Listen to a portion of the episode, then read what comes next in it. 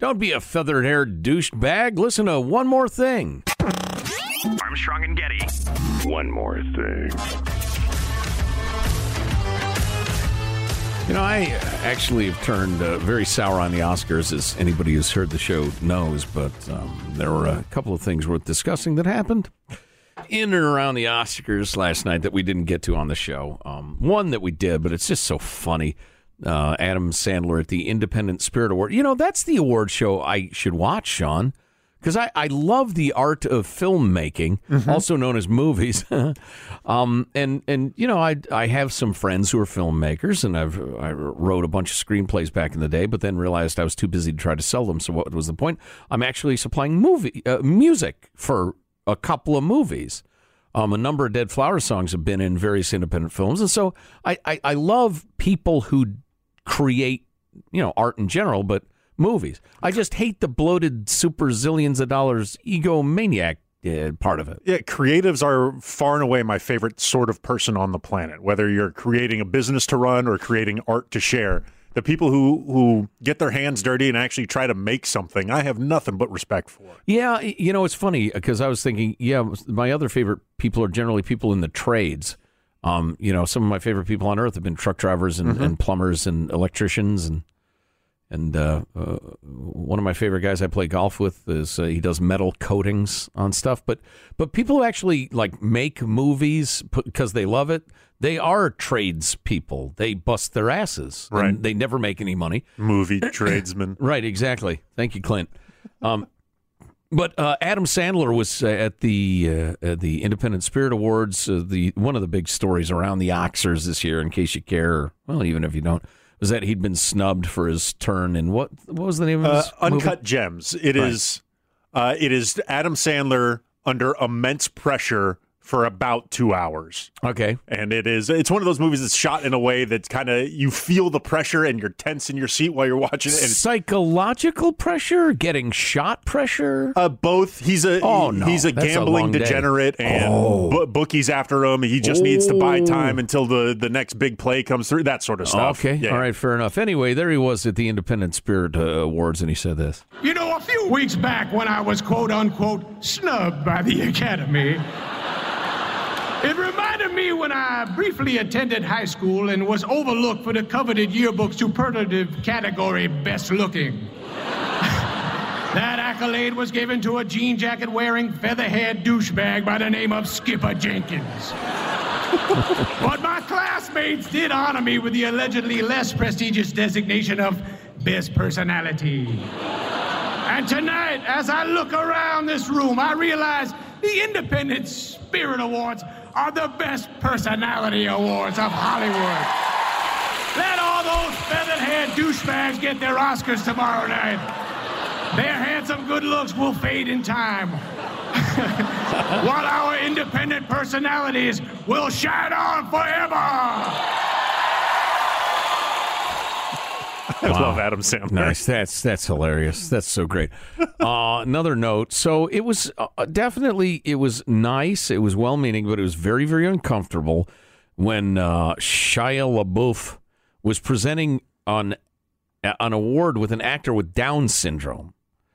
They had LaBeouf up there with Zach Gottsagen, who um, was struggling to get through his lines. I mean, he's struggling to read them, struggling to see them, uh, to to say them rather. Um, and and it was it, it was uncomfortable. And a couple of times, Shia kind of chuckled along with them to put him at ease. And evidently now Twitter's gone crazy and, and calling him to be canceled and, and hated and and because he here you go. Shia LaBeouf literally laughed at a kid with special needs. WTF? Why is Shia LaBeouf so impatient with the boy on stage, laughing at and pushing him along? So distasteful. He was trying to help him. God, I hate the internet. I really, really hate the internet. This is a guy that he, he Shia LaBeouf has co-starred in a movie with this guy that's Right. getting some acclaim um, in uh, some of these very same independent circles we were talking about with the Spirit Yeah. Awards. Yeah. Um, I have a, a guess that they have a pretty good relationship. Yeah, I just small people deciding to tear others down to make themselves feel bigger is pathetic. Anyway, uh, Danny Trejo, another bit of movie news. You know who Danny Trejo is? If you're a movie fan at all, you do. He is the craggy faced, but mustachioed Hispanic tough guy. Gigantic muscles. Yeah, been in a thousand movies. He was in Machete. Okay, he's Machete. Yes. If that helps. If you can't picture him, Google it. Danny Trejo. But um, there's a piece just came across in um, one of your showbiz uh, publications that he appears to be the most killed actor in movie history. His characters have died 65 times, which appears to have toppled Christopher Lee, the great horror film actor. But I, I myself have seen Danny Trejo die dozens of times. Not all 65, but um, he's been in around 135 movies. And you know what? It's you know what's funny about that is um, he's just so identifiable. He's oh, there's that actor. He's that actor. But when you see him in a role, you don't mind that you know he's an actor, and it's No, no. because he's just he is what he is. And uh, you picture him like getting in gang fights in real life or walking around with machetes and chopping off people's hands. In my opinion, Danny Trejo makes every movie at least 10% better. Yep. So the the this uh, movie website, and their movie mortality infographic said Put Danny Trejo in Casablanca. That's my hashtag. some actors are unfortunate magnets for on-screen deaths, while others have the bad luck of appearing in particularly deadly flicks. We used Cinemorgue and IMDb to find out which actors are the most prone to dying on screen, which movies and years across cinematic history are the deadliest. So you got Danny Trejo, uh, Dracula and Lord of the Rings star Christopher Lee has starred in 60 roles in which his character was killed off. Third place, Lance Hendrickson, Henriksen from Aliens, who is kind of a bland but serious looking guy. They they think he's Oh, died. Yeah, he, he's seen him in 50 movies. He's just kind of an average looking adult white male, right? yeah, yeah. Yeah, 51 deaths, followed by Vincent Price and Dennis Hopper, who have 41 each. Hopper, that's a big name to be dying all the time. I didn't realize uh, Dennis Hopper had died 41 times. Um, let's see. Do they have? I got to stroll down because I didn't finish reading this. Um, oh, among women, Shelley Winters appears to be the champ. 20 silver screen demises. And Trejo had 65? Uh, I think that was the number. Wow. Yeah. Um. Yeah. Sixty-five. That's amazing. But let's see. Uh, where where do they have? They said they have the most deathy movies, but then the the article cuts off before they get to that. Um. It's either got to be some sort of World War II Yes. type thing or your Lord of the Rings thing, depending on if they count orcs dying as people dying. Well, uh, they are living beings. They are not human beings. Correct. Orcs. What are they? Are they animals? Are they magical?